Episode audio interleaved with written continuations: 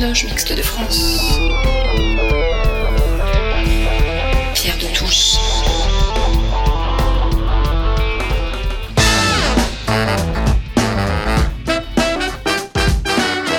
Les débats de Pierre de Touche.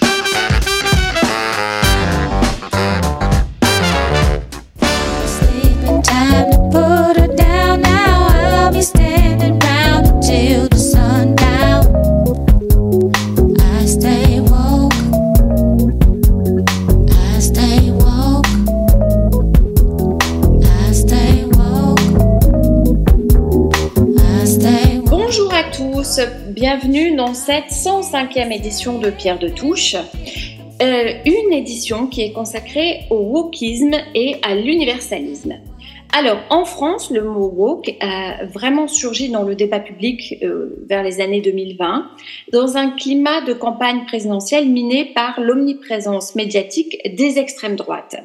Le mouvement woke est le fruit d'une étonnante histoire agrégeant le mouvement des droits civiques afro-américains, l'affluence de la déconstruction de Derrida et les études de genre. Alors en effet, depuis le MeToo, hashtag MeToo, et le mouvement Black Lives Matter, qui ont eu des répercussions en France, c'est toute la société qui a bougé sur l'enjeu du sexisme et du racisme.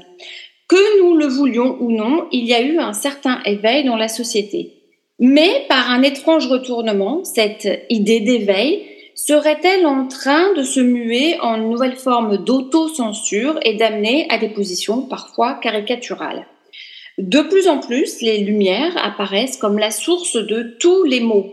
La multiplicité des courants de pensée féministes, antiracistes et post-coloniaux et la rudesse des échanges entre militants et détracteurs ne sont pas sans rappeler le maoïsme des années 1970, extrêmement idéologique et coutumier des excès de langage. Alors, nous avons choisi d'intituler cette émission Wokisme versus universalisme. Peut-on encore parler de racisme, de sexisme et d'identité de genre sans se fâcher?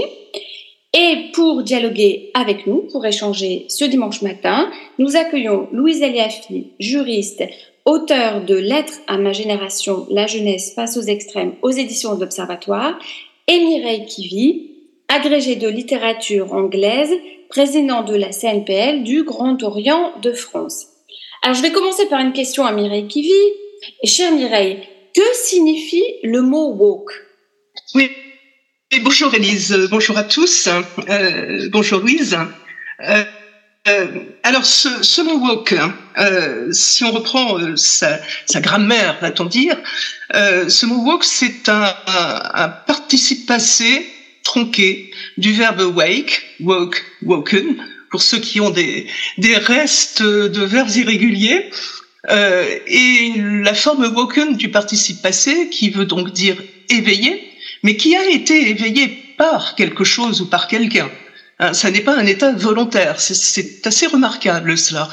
Euh, donc woke a été tronqué de, de sa consonne finale, comme c'est assez souvent le cas euh, dans la langue euh, euh, afro-américaine. Donc euh, cette, cette forme de participe passé euh, est utilisée actuellement en tant qu'adjectif euh, pour décrire des, des attitudes, euh, des idéologies, des, des études. Et euh, il est couramment utilisé. Mais cette utilisation est un petit peu anarchique parce que, comme on va le voir, euh, ça peut désigner à peu près euh, tout et n'importe quoi. Donc euh, peut-être un, un petit historique euh, pourrait mieux renseigner sur l'évolution de l'utilisation alors, du mot. alors justement, Mireille, je voulais vous demander quelles sont les origines du wokisme? Oui, alors, euh, de, si, si euh, vous me le permettez, Élise, euh, le, le mot wokisme est un mot que je n'utilise pas. Et pourquoi? Alors, je, ne l'utilise pas parce que euh, c'est cautionner une idéologie en tant que philosophie. C'est pour moi adjoindre le suffixe isme, euh, c'est c'est en fait en faire une catégorie française de la pensée. Et c'est quelque chose qui me choque parce que euh, ce, cette idéologie woke, enfin plus, plus exactement ces idéologies woke, parce que je crois qu'il y en a plusieurs, euh, ne sont en fait que des idéologies américaines. Et essayer de les acclimater à l'Europe est une peut-être pas une erreur fondamentale, mais c'est quelque chose qui n'a pas lieu d'être au premier plan et qui par la suite peut être décrit comme une tentative d'américanisation de la pensée européenne, une espèce d'aller-retour euh, euh, de la French Theory qui était partie d'Europe euh, pour aller vers les États-Unis et qui est revenue un petit peu en boomerang à la fin du XXe siècle. Donc l'histoire de cette idéologie woke euh, commence de façon assez amusante. Vous disiez tout à l'heure que le mot avait été apparu et avait été euh, de plus en plus utilisé à partir des dernières élections, en gros, de euh, 2020. Et il est vrai qu'il a, il a été pour la première fois utilisé lors d'élections ou de tentatives d'élections pour la présidence américaine en 1860. Alors, ce n'était pas véritablement le mot woke, qui, je, je le redis, euh, a un sens passif, mais c'était un mouvement de jeunes euh, qui voulaient soutenir l'action et la philosophie euh, d'Abraham Lincoln et qui était connu sous le nom de Wide Awakes, hein, les, grands éveillés. Et euh, alors, c'est assez amusant parce qu'ils défilaient la nuit euh, avec des flambeaux pour montrer qu'ils ne dormaient jamais. Et leurs opposants étaient appelés les chloroformeurs. donc euh, toute tentative pour les faire taire euh, était bonne. Et donc ce, mot The Wide Awake c'est resté comme la première mention de cette de cet éveil. Euh, par la suite, on l'a vu réapparaître euh, dans une euh, polémique entre Booker T. Washington et puis W.E.B. Dubois, euh, concernant la façon de mener euh, la lutte pour les droits civiques. Alors c'était à la fin du 19e, hein, 1896 pour Washington et puis euh, 1903 pour euh, Webb Dubois. Et donc le concept de, de wokeness a été utilisé pour envoyer à la conscience noire qui s'éveillait. Donc pas du tout le même sens que pendant l'épisode des Wide Awakes. Hein, cette conscience noire qui s'éveillait à une nouvelle réalité et donc qui commençait à militer pour une égalité des droits civiques. Donc c'est peut-être là que l'idée de conscience est apparue. Ensuite, et, et ça aussi je crois que c'est important, euh, c'est un mot qui est devenu populaire parce qu'il il est parti de la base. Il est parti, les Wild Wakes c'était des jeunes. Ensuite, euh, euh, c'est Marcus Garvey, qui était euh, un philosophe jamaïcain, qui a lancé des appels à euh, euh éveillez-vous, euh, wake up Ethiopia, hein, réveille-toi, réveille-toi l'Éthiopie, réveille-toi l'Afrique. Et donc lui s'adressait de façon universelle à tous les Noirs, tous les Noirs du monde entier. C'était donc un, un cri qui exhortait la population noire à devenir plus consciente politiquement et socialement. Donc on voit à partir de là que ça s'affine. Et bon, il n'était jamais jamaïcain, c'était euh, dans les années 1920-25, et ce qu'il a dit a été repris par ensuite de la musique. Et c'est là que je crois que c'est important. Un musicien noir qui, qui euh, s'appelait Led Belly et qui euh, avait fait, avait écrit une chanson sur les Scottsboro Boys, des jeunes noirs accusés de viol en Arkansas, finissait son, son couplet de refrain par Stay woke, rester éveillé. Alors, rester éveillé, ça voulait plus dire la même chose.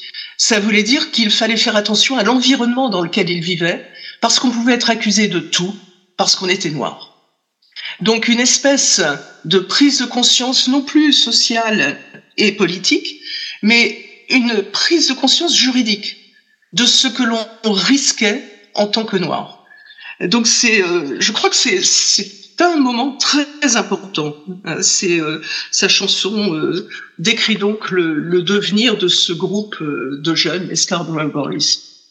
Et il disait, si si je peux faire cette citation traduite, j'ai fait cette petite chanson là-bas. Je conseille donc à tout le monde d'être un peu plus prudent quand il passe par là. Mieux vaut rester éveillé, garder les yeux ouverts. Donc prendre conscience des menaces à motivation raciale et des dangers potentiels que peut représenter l'Amérique blanche. C'est dans ce sens que woke a été utilisé depuis. Donc ça a marqué un tournant. Il y a eu quelques articles publiés par euh, entre autres, jusqu'à ce qu'en 1954, euh, euh, le Bureau de l'éducation euh, déclare la ségrégation raciale des enfants dans les écoles publiques euh, inconstitutionnelle. Et ça, c'est la première victoire qu'a remporté le mouvement des droits civiques. hein, C'est la pierre angulaire de tout ce qui va se passer après. Euh, donc, euh, être éveillé, c'est tout d'abord être un noir américain, socialement conscient. C'est avoir sa propre relation avec la langue.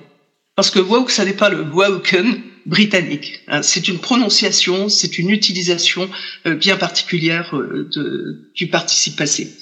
Euh, c'est avoir aussi la culture et la connaissance de tous les problèmes sociaux qui peuvent surgir dans, la vie d'une personne noire.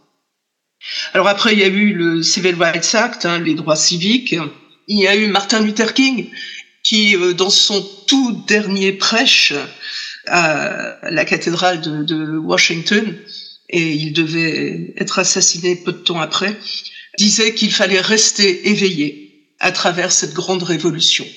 Et pour lui, la révolution était bien sûr pacifique. Il n'y avait pas cette guerre des races que l'on a pu voir par la suite. Entre-temps était né le relativisme, mais ça, je pense que Élise nous, en reparlerons. Euh, et euh, par la suite, c'est encore le monde de la musique qui a redéveloppé, on va pas dire ce concept, mais cette utilisation particulière euh, du, du mot woke. Une chanteuse funk, Georgia Ann Muldrow, enregistre une chanson qui s'appelle Master Teacher euh, en 2005. Et le refrain, c'est le même, c'est I Stay Woke, en référence aux musiciens de jazz des années 60. Donc vous voyez comment la, la musique a pu aider à la diffusion euh, de cette pensée. Euh, deux ans plus tard, c'est une artiste de R&B, Erika Badu, qui euh, sort sa propre version de cette œuvre musicale. Et euh, là, la chanson va faire un tabac. hein. Et, et donc, elle va toucher la jeunesse. Elle va toucher la jeunesse, c'est du R&B, c'est populaire, euh, c'est entraînant, le refrain est entêtant. Donc c'est une des raisons pour lesquelles cette, euh, cette petite phrase « stay woke », on n'est plus dans woke, on est dans stay woke. Hein, C'est-à-dire euh, euh, cette, euh, cette nécessité de rester éveillé, de ne pas s'endormir face euh, euh, à la lutte que les, les personnes noires devaient encore mener euh, pour accéder à plus de, de justice. Euh, ce, ce slogan Stay Woke a bien sûr été repris par euh, le mouvement Black Lives Matter et euh, par la suite donc euh, il a été associé à toutes les grandes manifestations de la population noire pour lutter contre les injustices euh, que ce soit les injustices sociales ou les, les injustices face euh, à certains comportements de police ou autres euh, juridictions. Donc cette utilisation dit qu'il faut, c'est un peu une synthèse de tout ce qui s'est passé dans le siècle. hein. Euh, c'est une utilisation qui dit que, en fait, la condition noire est une condition qui ne s'effacera jamais, et que euh, il faudra toujours que les personnes noires luttent pour se faire admettre et pour que leurs droits soient respectés. C'est une des sources de l'idéologie woke. Alors, euh, Louise Aliafi, on vous a pas en- encore entendu. En quoi le wokisme, euh, Louise Aliafi, met-il en cause et remet-il en cause l'universalisme, selon vous? Alors déjà, il y a une différence énorme entre wokisme et universalisme. C'est euh, d'abord la reconnaissance d'un commun et deux, le traitement des différences entre les individus. En fait, c'est assez simple. L'universalisme reconnaît l'existence d'un commun ainsi que les différences entre les individus. L'universalisme, c'est pas le gommage des différences, contrairement à ce que certains pensent. Euh, sauf que, que fait l'universalisme? Il place le commun au-dessus des identités de chacun. Le wokisme, lui, il fait pas du tout ça. De une, il reconnaît pas le commun et il va reconnaître que ce qui nous distingue. Et en fait, il va considérer que ce, ce- sont ces différences qui vont devoir primer sur tout. Or, à partir de là, le wokisme se positionne forcément contre l'universalisme, puisque quand l'universalisme considère que des gens très différents les uns des autres peuvent vivre ensemble, le wokisme, lui, se positionne tout de suite contre l'autre. En fait, euh, c'est alors euh, le, le, le, le wokisme, ça part de ce fameux mot qui veut dire éveillé. Euh, être woke, c'est être éveillé. Sauf que c'est pas, ça veut pas seulement dire être éveillé tout court, ça veut dire être éveillé contrairement à ceux qui ne le sont pas. Donc, dans son essence, le wokisme est toujours et tout de suite automatiquement un rapport de force entre le moi et l'autre. Et à partir de là, en fait, le wokisme ne peut pas faire société. Donc, il s'oppose forcément à l'universalisme qui, lui, prône le fait de faire, de faire société avec des gens très différents de nous. Mireille Kivi, euh, les formes d'action du wokisme, euh, elles sont pour vous une remise en cause de la démocratie? Oui, elles sont surtout, euh, je crois, une remise en cause des principes et valeurs de la République. Euh, le, le, premier principe de notre République, c'est l'indivisibilité. Euh, et bien sûr, euh, l'idéologie woke euh, met, met à bas l'indivisibilité en fragmentant la société, et ceci depuis les théories de l'intersectionnalité de Kimberley Crenshaw. Euh, l'intersectionnalité, c'est ce croisement de tous les, de tout ce qui peut venir handicaper une personne. Euh, alors si elle est femme, si elle est noire, si euh, elle a une, un genre euh, qu'elle qu'elle réclame et qui n'est pas conforme avec la, sa sexualité supposée, c'est c'est tout ce qui peut affecter une personne. Donc cette cet émiettement devient un émiettement identitaire parce que chacune des facettes devient une identité potentielle. Et euh, la personne se voit parfois réduite à l'une de ces identités potentielles.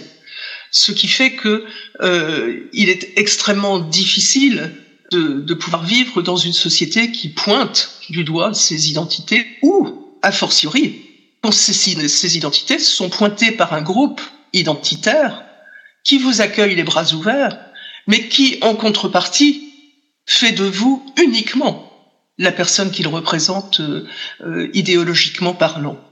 Donc cette indivisibilité est, je crois, vraiment euh, mise à mal par, euh, euh, par l'idéologie woke. Les critères sociaux, on pourra en reparler parce que l'idéologie woke est aussi une manière de lutter contre la, la enfin ils se sont appelés les, les social justice warriors, hein, les guerriers de la justice sociale. Euh, ça, c'est euh, à une époque où euh, la théorie française était très active aux États-Unis. elle a été reprise chez nous en France par les mouvements décoloniaux qui substituent de façon quasi systématique tout ce qui est caractéristique des personnes noires aux personnes immigrées donc euh, personnes qui sont issues des, des sphères coloniales ancienne des pays européens.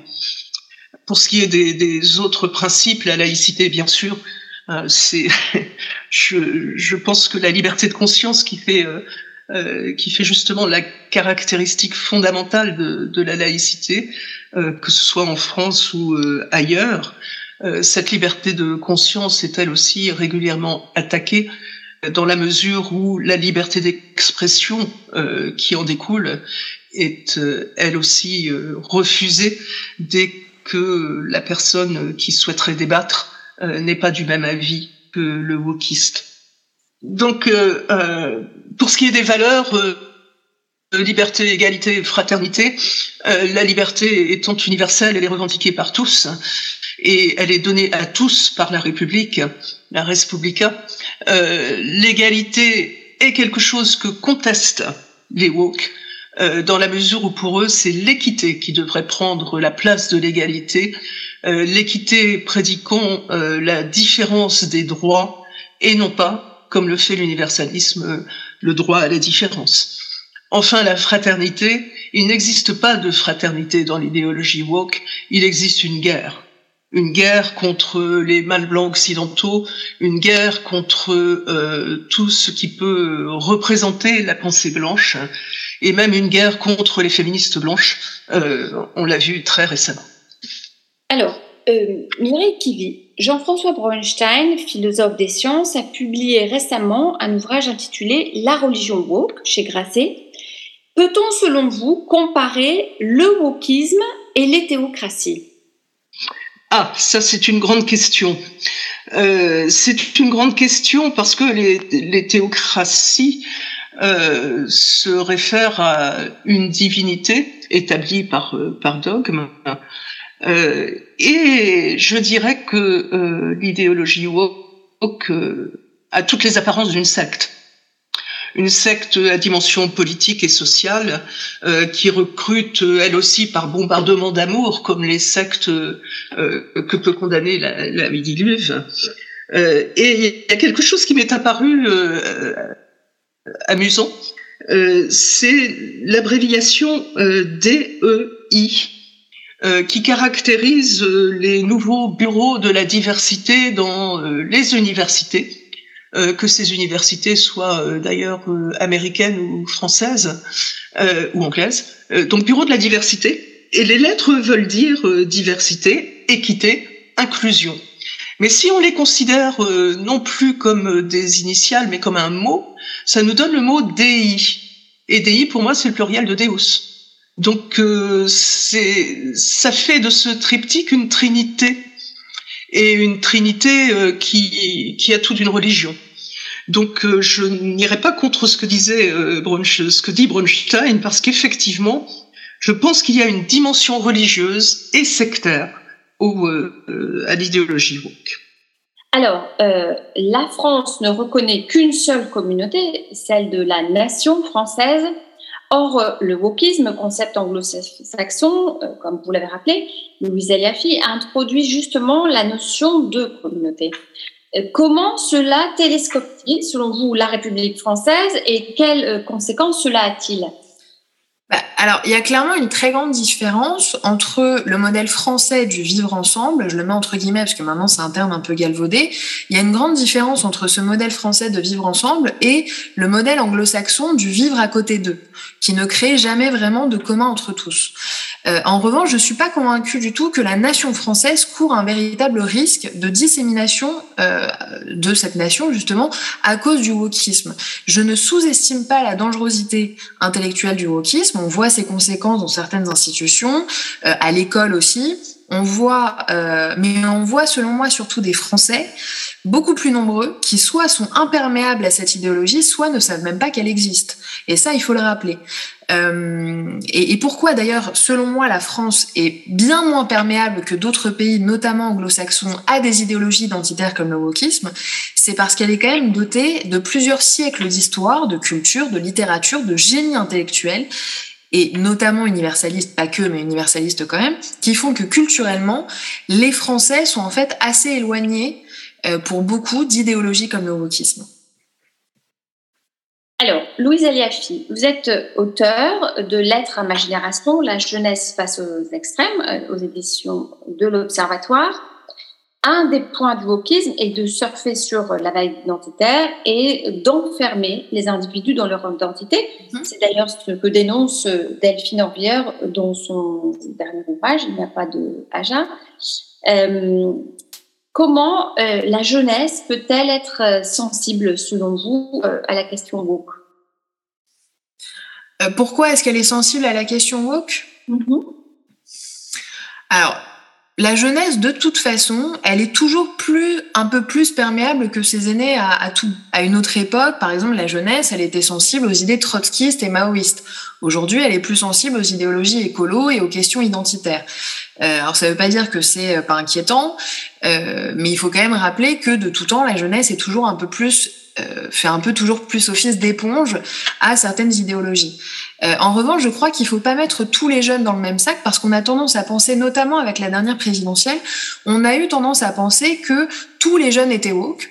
Or, en réalité, quand on décortique un petit peu les résultats de cette présidentielle, on se rend compte que euh, euh tous les jeunes n'ont pas n'ont pas voté entre guillemets woke qui était incarné plutôt par Jean-Luc Mélenchon et, euh, et, tout ce qui était notamment parti écolo, etc. Ce qui c'est ce s'appelle maintenant la Nupes. Euh, les jeunes se sont aussi euh, beaucoup et surtout abstenus. Et il y a aussi une autre jeunesse dont on parle beaucoup moins, mais qui a, elle, pour le coup, voté, c'est ce que j'appelle la jeunesse pouvoir d'achat, c'est-à-dire la jeunesse qui est très, très anti-woke, par ailleurs, euh, qui est parfois assez déclassée économiquement et qui est peu ou pas diplômée. Et cette jeunesse-là a voté Marine Le Pen, et dans une moindre mesure pour Éric Zemmour. Euh, pour rappel, Marine Le Pen, c'est la première candidate chez les 25-34 ans et elle a fait 20% chez les 18-24 ans. Et après, il y a d'autres jeunes, assez nombreux aussi, qui ont voté pour Emmanuel Macron. Euh, J'aurais tendance à dire que la jeunesse n'est pas seulement perméable au wokisme. Quand on voit ces chiffres, elle est perméable, euh, je trouve, à, toutes les idéologies identitaires actuelles, qu'elles viennent de l'extrême gauche, effectivement de ce qu'on peut appeler le wokisme, mais aussi de l'extrême droite. Et sur la jeunesse woke spécifiquement, mais qui là-dessus, je trouve, se rapproche de la jeunesse zémourienne, pas le péniste, plus zémourienne, je dirais que c'est une jeunesse qui est très individualiste, bien plus privilégiée que ses aînés, c'est pas difficile en même temps, euh, et très tournée vers son petit nombril et aussi bien sûr très connectée. Sur le pourquoi est-ce que cette jeunesse euh, est plus perméable, et perméable en tout cas à ce type d'idéologie identitaire, dont le wokisme fait partie, euh, je suis assez convaincue qu'un mouvement de pensée ne peut pas se créer sans qu'on lui laisse une place intellectuellement dans le débat public. En fait, si le wokisme a émergé selon moi, c'est qu'il y avait une place à prendre, tout simplement. Et qu'est-ce que ça veut dire? Ça veut dire que le discours universaliste est, selon moi, très endormi depuis quelques décennies. D'ailleurs, je vais pas dire le discours universaliste, je vais dire le camp universaliste s'est un peu endormi depuis quelques décennies et en fait, il s'est fait prendre la place. Et ça, c'est ma conviction c'est ce que j'écris notamment dans mon livre, c'est que ce manichéisme identitaire du moi et de l'autre s'est beaucoup développé ces derniers temps, faute de transmission universaliste. Alors, avec l'assignation wokiste à la race, au sexe, au genre, eh bien, ne perd-on pas à la fois l'individu et l'universel? La grande question n'est-elle pas euh, finalement celle de l'émancipation? Je vous pose la question à toutes les deux. Mireille Kivi. Alors l'émancipation, euh, quand, on prononce le mot émancipation, ce qui vient, ce qui vient en tête, bien sûr, euh, c'est le sapere aude de, de Kant. Utilise ton intelligence, euh, ose utiliser ton intelligence, ton entendement, et, et surtout ne te fie pas euh, à la parole des autres, ne te fie pas au dogme. donc cette, cette émancipation, c'est l'émancipation laïque euh, que proposait l'école publique. Alors elle souffre non pas en tant que telle, mais elle souffre à cause de la formation que reçoivent les enseignants à l'intérieur des universités. Parce que ce sont les universités qui font redescendre l'idéologie woke. Et c'est là, c'est là le contraste majeur avec euh, ce qui s'est passé aux États-Unis, parce qu'aux États-Unis, l'idéologie woke est montée de la base. Elle est montée du peuple, hein, pour ensuite être théorisée. Mais chez nous, elle est arrivée directement théorisée.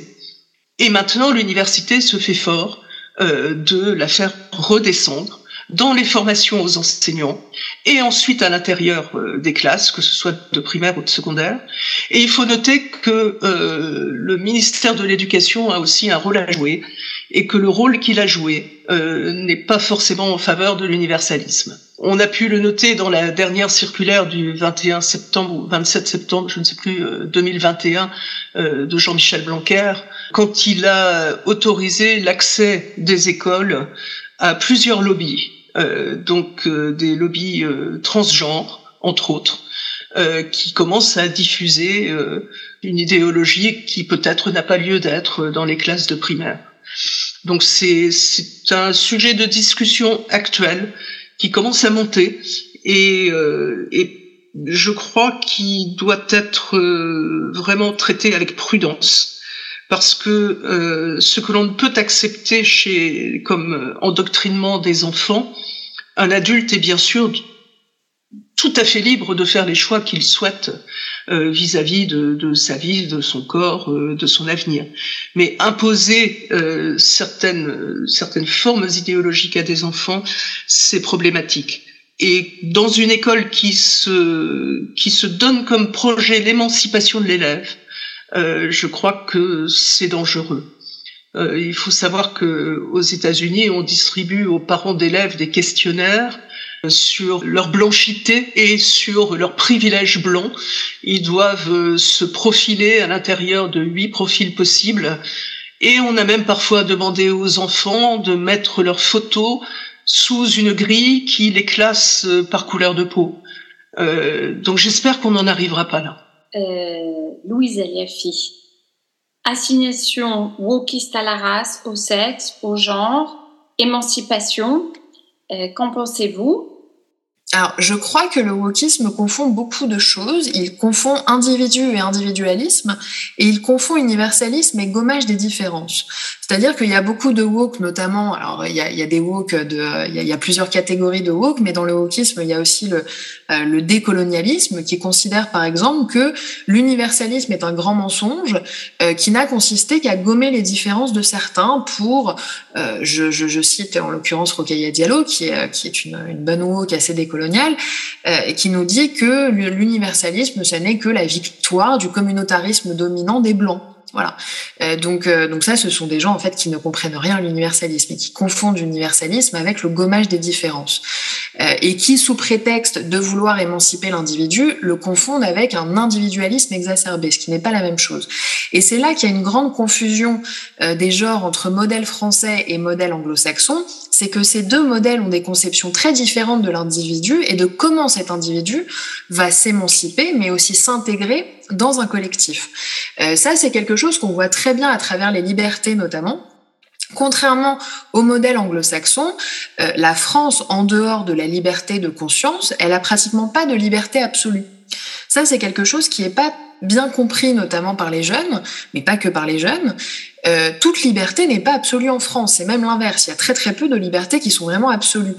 Euh, il y a, hum, en France, en fait, on a surtout des libertés qui sont limitées par ce qu'on appelle l'ordre public. Ça veut dire quoi? Ça veut dire qu'en France, l'individu n'est libre, euh, est libre uniquement s'il ne porte pas atteinte à la liberté des autres. Et ça fait toute la différence.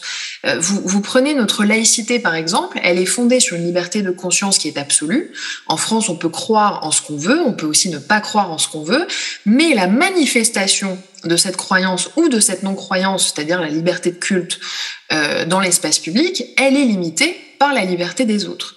Et donc ça veut dire quoi en termes d'individus et de, et, collectifs? Ça veut dire qu'en France, euh, l'individu ne peut s'émanciper qu'à travers la conscience d'un collectif. Or, le wokisme refuse ce collectif. On va faire une courte pause musicale avec Armstrong de Nougaro et puis euh, nous continuerons ce débat sur wokisme versus universalisme.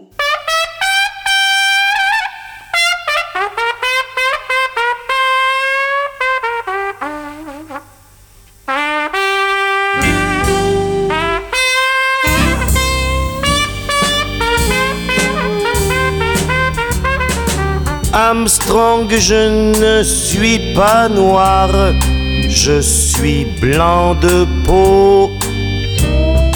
Quand on veut chanter l'espoir, quel manque de peau. Oui, j'ai beau voir le ciel, l'oiseau, rien, rien, rien ne lui là-haut, les anges je suis blanc de peau.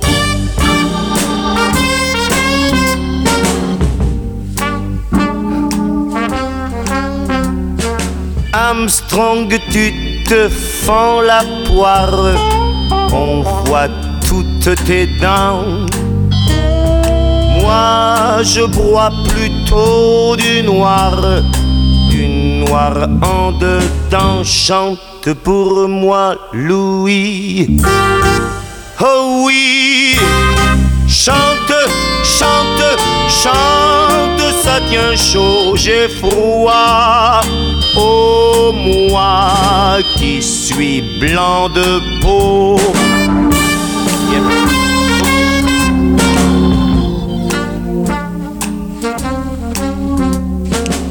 Armstrong, la vie, quelle histoire, c'est pas très marrant. Qu'on l'écrive blanc sur noir, ou bien noir sur blanc, on voit surtout du rouge, du rouge, sans, sans, sans prévenir faut qu'on soit ma foi noir ou blanc de peau.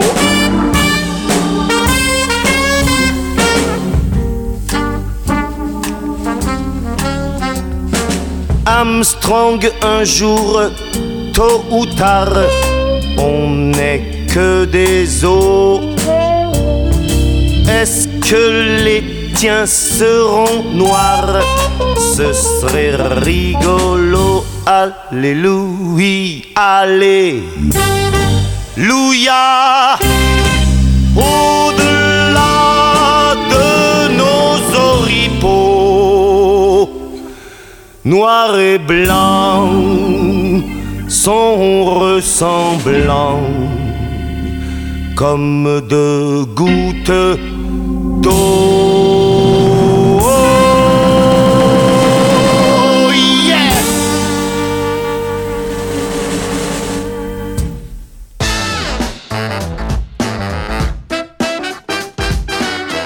Les débats de Pierre de Touche.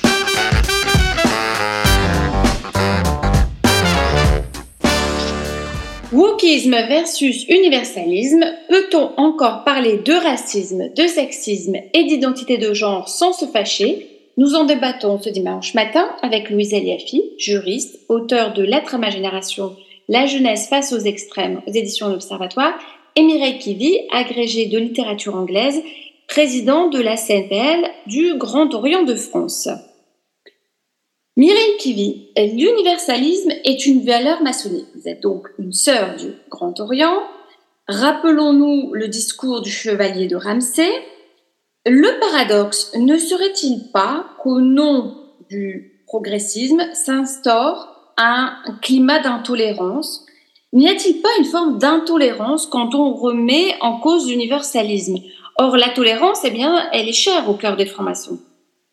Et euh, alors, euh, Élise, ça dépend de quelle tolérance on parle.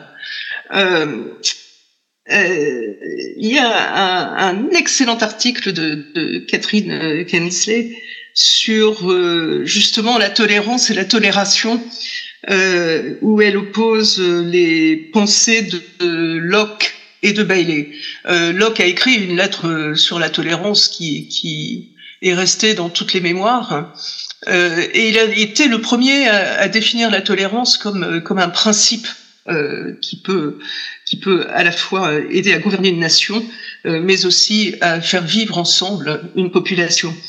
Euh, donc cette, cette tolérance chez Locke, elle a tous les mérites que peuvent en attendre des francs-maçons, à une exception près, c'est que Locke exclut de la tolérance euh, les catholiques et les athées. Donc euh, toutes les autres communautés et pensées religieuses euh, peuvent tout à fait cohabiter, Euh, mais c'est vrai que les catholiques et les athées ne sont vraiment pas les bienvenus et c'est dit de façon très explicite. Euh, alors que la tolérance telle qu'on la conçoit euh, depuis euh, depuis les Lumières, euh, on peut relire euh, avec profit aussi euh, Voltaire. cette tolérance-là, elle est universelle. C'est-à-dire que si l'on tolère autrui, euh, c'est, ça n'est pas un acte de foi, ça n'est pas un acte qui pèse, comme voudrait le faire croire euh, l'origine étymologique du mot. hein. Tolérer, c'est, c'est porter un poids, un fardeau. C'est une tolérance qui va de soi. Parce que, comme euh, le disait Renan, une nation, c'est un ensemble de personnes qui regardent dans la même direction, qui ont un sens du commun. Et si ce commun exige que l'on fasse quelques efforts vis-à-vis d'autrui, il est, il est absolument nécessaire de les faire. Donc c'est notre façon, je crois, euh, de concevoir la tolérance euh, en franc-maçonnerie, et elle est bien sûr en lien total avec l'universalisme. Donc euh, parler d'intolérance, est-ce que ça n'est déjà pas l'être soi-même? Je ne sais pas. Je n'irai pas jusque là. Alors, pourtant, il y a quand même une question qui se pose, c'est comment construire une universalité qui soit réelle, qui ne soit pas fondée sur une abstraction ou sur des bastions dans lesquels euh, on nous enferme, Mireille Kivi. Oui, euh, c'est là que je crois il faut, parler de quelque chose qui nous est cher aussi.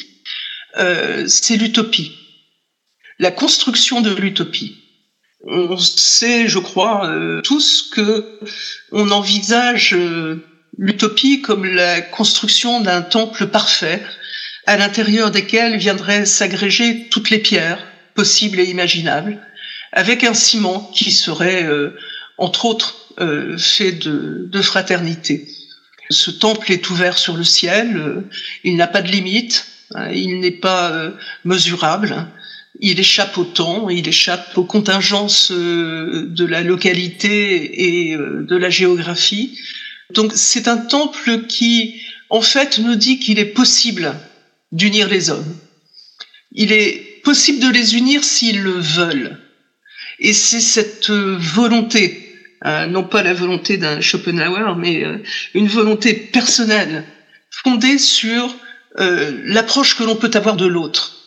Et cet autre, c'est pas un jeu contre toi, c'est un nous. Cet autre, c'est un nous global. Et, et, je crois que c'est pour ça aussi qu'il faut s'inscrire euh, en, vraiment en faux contre l'écriture inclusive qui, euh, qui met des points E, points S partout et qui crée des frontières partout. Le monde vers lequel voudrait tendre l'utopie maçonnique, c'est un monde sans frontières, c'est un monde qui englobe tous, parce que que veut dire universel Uni versus Versus, c'est la direction vers laquelle on se dirige, et uni, c'est l'un, hein, l'unité. On n'est pas dans le diversel hein, qui clive, on n'est pas dans le multiversel qui euh, crée des communautés, et on n'est surtout pas dans le métavers, hein, ce nouvel euh, univers que l'on propose euh, aux jeunes générations et aux autres adeptes des technologies transhumanistes ou autres, qui est un univers au-delà du réel. Donc euh, notre utopie à nous, elle est fondée, elle a les pieds sur terre. Euh, elle est fondée sur un, sur un temple ancré dans l'histoire, dans la civilisation et euh, bien sûr dans la philosophie. Alors, pourtant, Louise Eliafi, comme l'affirme l'écrivain américain Thomas Shackerton Williams, se passer du terme woke pour penser avec nuance ou pour penser la nuance. Alors, je, je, pense non seulement qu'on peut, mais qu'on doit, parce que, euh, comme, comme, comme je le disais tout à l'heure, le wokisme n'existe qu'à travers un rapport de force avec l'autre. Et donc, le wokisme se fonde dans son essence sur une vision manichéenne du monde. Euh, je suis le bien, l'autre est le mal. Or, le combat universaliste a été efficace. Pourquoi? Parce qu'il a été fait de nuances. Sans nuance, en fait, on n'inclut personne dans le débat. Et c'est là toute la contradiction avec le wokisme, c'est que euh, c'est un mouvement qui se veut soi-disant inclusif, ultra inclusif même, je, dirais, et qui en fait n'inclut jamais l'autre. Euh, il n'inclut jamais l'autre puisque l'autre est considéré comme le mal absolu. Et il y a un exemple que moi j'aime beaucoup euh, donner aussi, parce que c'est un exemple qui me tient à cœur, c'est l'exemple du féminisme universaliste, qui est très remis en question aujourd'hui par le féminisme woke, ce qu'on ce, appelle le néo-féminisme, en disant que euh, le, le féminisme universaliste n'a été qu'un féminisme de femmes privilégiées, blanches, etc. Bon, euh, si on prend l'exemple du débat qui a été un débat en fait très universaliste à l'époque, contrairement à ce qu'on pourrait penser sur l'IVG, et qu'on prend les exemples de la façon dont euh, une Gisèle Halimi ou une Simone Veil ont débattu avec leurs principaux contradicteurs, on a des exemples de nuances absolument incroyables. Et j'ouvre une parenthèse parce qu'elle me tient à cœur, j'ai un peu de mal avec l'idée selon laquelle une Gisèle Halimi et a fortiori une Simone Veil ont eu des débuts de vie privilégiés. Je referme la parenthèse. Si on prend cet exemple-là, il y a des vidéos très connues et très accessibles sur Internet du fameux débat de Gisèle Halimi avec des femmes qui étaient contre l'IVG. Et aujourd'hui, on aurait ce débat, ça se ferait dans le sang et les larmes, euh, notamment si on avait des woke en face, euh, même des pro-IVG, mais peu importe on a une Gisèle Halimi qui est dans une nuance extraordinaire tout en étant intransigeante. Et c'est ça, en fait, qui est merveilleux avec ce, ces anciens combats universalistes, c'est l'association de deux choses assez compliquées à associer, l'intransigeance et la nuance. Et vous voyez cette vidéo de Gisèle Halimi, je, je donne cet exemple, mais vous en avez d'autres. Euh, Gisèle Halimi, elle est face à ces personnes qui sont diamétralement opposées à sa pensée, qui sont ce qu'on appelle aujourd'hui des pro-vie, qui considèrent que avorter est un assassinat d'enfant et que donc cette femme qui avorte est le mal incarné et que elle incarne le bien. Euh, et pourtant, Gisèle Halimi leur parle avec une nuance et un respect et une ouverture dans le débat qui n'existe malheureusement plus aujourd'hui. Et je crois que oui, euh, si l'on veut plutôt se passer du wokisme, il faut qu'on revienne à cette nuance. Il faut absolument qu'on revienne à cette nuance. Euh, je, je, je, crois qu'il y a beaucoup de gens à qui ça manque aujourd'hui la nuance dans le débat, parce que c'est sans nuance en fait, on est dans l'abrutissement. On est dans l'abrutissement. Et en fait, le wokisme faisant la guerre à la nuance, il fait aussi la guerre, selon moi, à l'intelligence, tout simplement. Alors, euh, Louise Eliafi vient de répondre. Euh, Peut-on se passer du terme woke pour penser avec nuance comme le, prétend Thomas Chatterton Williams euh, Vous en pensez quoi, Mireille Kibi? Vous avez déjà répondu un peu au, début de cette émission à cette question, mais on peut encore penser avec nuance, euh, selon vous, et en, se dispensant du mot woke oui, moi je m'en dispense très bien. Ça, de ce côté-là, il n'y a pas de souci.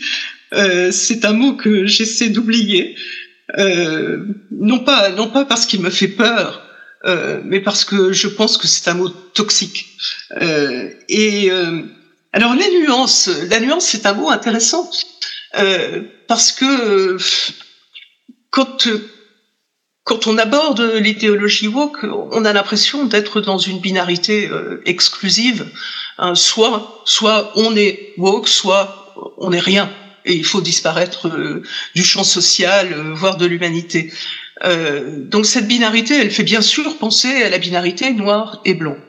Mais si, si on voit ce que c'est que du noir et du blanc, hein, un petit peu de physique, peut-être ou d'optique, je ne sais, le blanc, c'est une synthèse positive de toutes les couleurs. Et le noir, c'est la synthèse négative de toutes ces mêmes couleurs. Donc, quand on oppose les deux, en fait, on oppose toutes les couleurs imaginables, hein, avec un regard particulier sur ces couleurs, un regard très, euh, très relativiste. Donc, à l'intérieur de ça, qu'est-ce que c'est que la nuance? Euh, la nuance, c'est pas du blanc, du jaune, du vert, du bleu, du rouge euh, mis ensemble. La nuance, c'est se dire, je, je ne peux pas considérer la binarité comme quelque chose de possible. Pour moi, il y a une voie au milieu. Il y a quelque chose que l'on doit installer pour faire en sorte que ces extrêmes, car ce sont des extrêmes, d'un côté comme de l'autre, que ces extrêmes puissent un jour vivre ensemble. Donc la nuance, la nuance, c'est la nuance qu'on apporte euh, dans le discours par euh, l'utilisation des adjectifs, euh, des adverbes, des métaphores, du style, hein, du style qui va faire chanter la langue, euh, et que, que l'idéologie woke est en train de, de détruire. Pensez à ce qu'on est en train de faire au livre, Élise. Hein, des, des autodafés de livres dans certaines écoles canadiennes. Et ensuite, on va demander aux enfants d'aller répandre les, cendres de cet autodafé pour purifier les locaux de l'école. Enfin, c'est, on est dans un, délire complet. Et j'assume le mot. Donc, cette, euh, euh je crois que la, nuance s'impose. Euh, même si mon discours en est dépourvu en ce moment, dans la mesure où je parle de délire, mais la nuance, c'est quelque chose qui peut sauver, sauver la société. Euh, sinon, on va être tous en position de repli sur nos certitudes et, euh, et, ces certitudes ne se rencontrent jamais.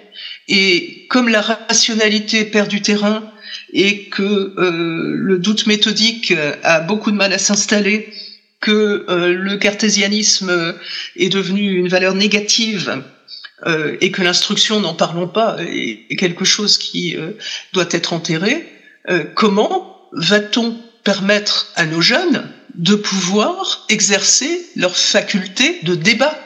Comment vont-ils pouvoir envisager la discussion avec d'autres sans que cette discussion soit automatiquement interdite, comme c'est le cas dans l'idéologie woke?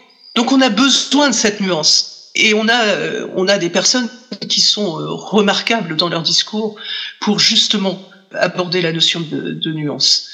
Hein, on peut euh, en cela, euh, et je crois l'avoir lu dans l'ouvrage de Louise, opposer nos féministes universalistes de, la fin du siècle qui se battaient pour toutes les femmes et qui avaient un discours nuancé euh, aux postes féministes actuels, voire aux éco-féministes.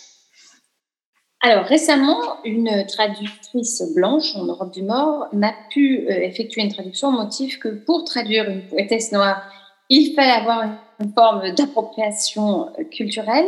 La philosophe américaine Susan Neyman affirmait récemment que considérer, je cite, que la culture appartient à un groupe ou à un autre revient à saper son pouvoir libérateur. Euh, à quoi cela vous fait-il euh, penser, Louise Aliafi ben, en fait, euh, oui, je, vois bien cette, histoire un peu récente. En fait, il y a dans ce, dans ce désamour de l'universalisme, il y a un peu une, euh, selon moi, il y a une grande paresse intellectuelle que l'on retrouve beaucoup dans les mouvements décoloniaux notamment et dans le wokisme de façon plus générale. Euh, pourquoi est-ce que je dis ça? Parce que intellectuellement, l'identitaire, qu'il soit woke ou d'extrême droite, est toujours paresseux selon moi, parce qu'il ne voit l'autre qu'à travers ses yeux. C'est-à-dire qu'en rencontrant l'autre, il verra un noir, il verra un blanc, une femme, un homosexuel ou un musulman ou un juif, alors que l'universaliste, lui, l'universalisme même euh, requiert une exigence intellectuelle un peu de, bah, de tous les instants pour percevoir l'autre au-delà de son identité de surface. C'est-à-dire que quand le woke voit par exemple un noir ou un blanc, l'universaliste voit un être humain. Alors ça fait un peu euh, naïf de le dire, mais c'est ça en fait l'universalisme, c'est percevoir l'autre comme son égal. Et, et quand, pour revenir effectivement sur cet exemple de cette traductrice, quand l'intersectionnel dit, par exemple, je ne peux pas aborder ce sujet car je ne suis pas personnellement victime de racisme, ou je ne peux pas aborder ce sujet car je ne suis pas personnellement euh, noir, ce qui ce qui en l'occurrence pour eux est la même chose, l'universaliste va réussir à se mettre dans la peau de l'autre en disant je n'ai pas la même origine ou la même couleur de peau ou même la même sexualité, peu importe, mais je peux me mettre à sa place parce que je suis son égal en tant qu'être humain. Et ma connaissance de notre histoire fait que même si je ne suis pas directement victime, entre guillemets, je suis capable de dire plus jamais ça. En France, on a, alors je ne vais pas dire qu'on a réussi parce que malheureusement euh, l'actualité nous montre euh, souvent le, le, contraire, mais on a en tout cas essayé dans la loi et dans l'éducation aussi à l'école, il faut que, il faut qu'on continue à apprendre à des personnes qui ne sont pas forcément d'origine juive, qui ne sont pas forcément descendantes de déportés, à se mettre à la place de ces personnes, alors même qu'elles ne sont pas juives. Euh, typiquement moi, c'est mon cas je ne suis pas juive, je prends cet exemple, je ne suis pas juive, je peux me mettre à la place sans avoir l'indécence de dire j'ai vécu la même chose, mais de me mettre à la place d'un autre être humain et de me dire il a vécu ça, j'aurais pu vivre ça, et je suis capable de dire en tant qu'un être humain égal à lui, plus jamais ça. Et c'est ça l'universalisme, c'est ne pas rester dans la paresse de ce que l'on voit avec les yeux. C'est voir l'autre avec un peu plus que ça, en fait. Et pour revenir sur cet exemple, est-ce que cette traductrice, euh, du seul fait qu'elle n'était pas noire, ne pouvait pas percevoir euh, l'âme de cette poétesse ou ce qu'elle avait vécu du simple fait qu'elles n'ont pas la même couleur de peau? J'en doute. Alors, en guise de conclusion, je vais vous demander à toutes les deux, défendre l'universel et l'exercice de la nuance est, selon vous, encore possible sans être catalogué? Louise Aliafi. Alors, je crois qu'il faut que certains, euh, je ne vais pas dire l'universalisme, mais encore une fois le camp universaliste, parce que pour moi la nuance est, est importante. Je crois qu'il faut que certains dans le camp universaliste fassent attention à ne pas décrédibiliser l'universalisme. Euh, alors comment? Déjà, euh, je crois euh, en arrêtant pour certains un peu l'entre-soi. Moi, je trouve qu'il y a beaucoup d'entre-soi dans un camp qui est censé représenter une pensée égalitaire et inclusive, ce qui donne, ce qui peut donner une mauvaise image de l'universalisme, qui est désormais beaucoup vu malheureusement comme un mouvement très élitiste, méprisant, un peu bourgeois. Enfin, on, on entend ça un peu souvent. Euh, et ça, c'est l'argument justement des woke et, même d'ailleurs des identitaires d'extrême droite. Ils adorent fustiger l'universalisme comme étant un peu un camp de gens qui sont dans leurs principes, un peu dans l'entre-soi, etc. Euh, ce qui majoritairement n'est pas le cas mais il faut pas tendre le bâton pour se faire battre là-dessus. Et ensuite, et c'est ce que je trouve le plus important, parce que c'est ce que je remarque le plus, euh, depuis quelque temps, je remarque que le camp universaliste tombe parfois dans ce piège qui est d'utiliser parfois les mêmes méthodes que leurs adversaires identitaires, woke ou extrême droite, peu importe. Déjà, on a l'impression que désormais la simple étiquette universaliste, ça suffit pour montrer patte blanche. Je suis universaliste, donc je suis le bien. Ben non, on tombe dans le même manichéisme que les autres. Donc ça, il faut, il faut arrêter de le faire. Euh, si on est, si on se dit universaliste, il faut aussi être à la hauteur de cet universalisme-là. Et ensuite, beaucoup dans le camp universaliste, enfin beaucoup, non, je vais pas dire beaucoup, certains dans le camp universaliste, je trouve, font la même chose que les identitaires d'en face. Ils vont répondre par l'émotion. Et ça, c'est quelque chose qu'il faut surtout pas faire, et je trouve qu'on le fait de plus en plus.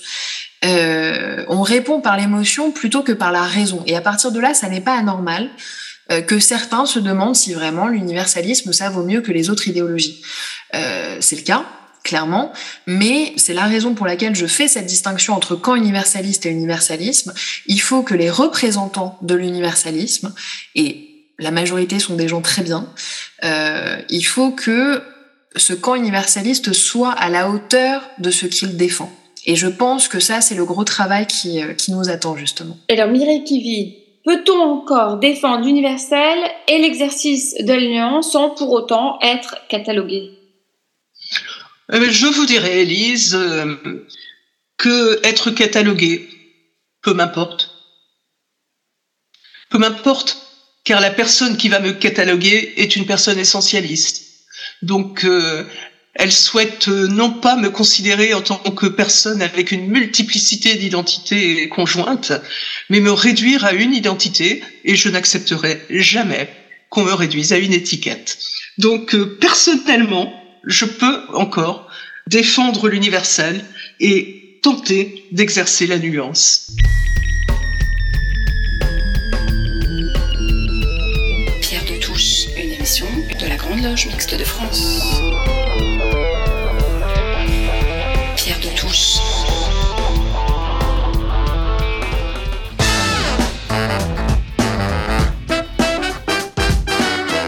Les débats de Pierre de.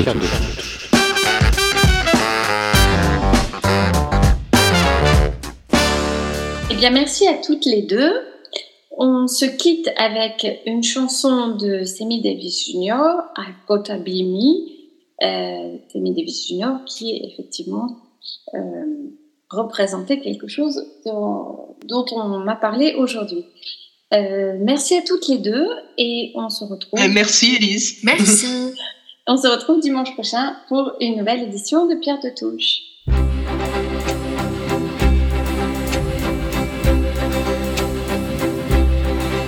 Whether I'm right or whether I'm wrong, whether I find a place in this world or never belong, I gotta be me. I gotta be me. What else can I be but what I am? I want to live, not merely survive. And I won't give up this dream of life that keeps me alive. I gotta be me. I gotta be me. The dream that I see makes me what I am. That faraway prize, a world of success, is waiting for me if I heed the call. I won't settle down, won't settle for less.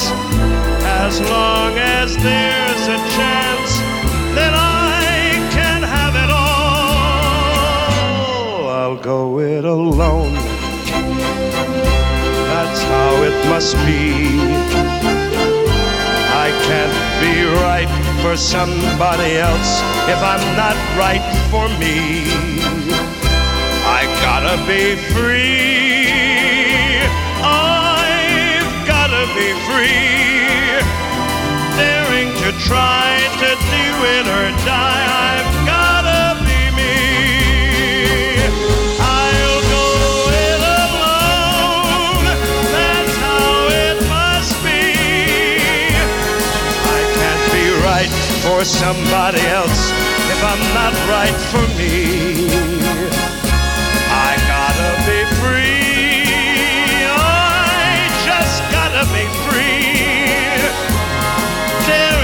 tried to do it or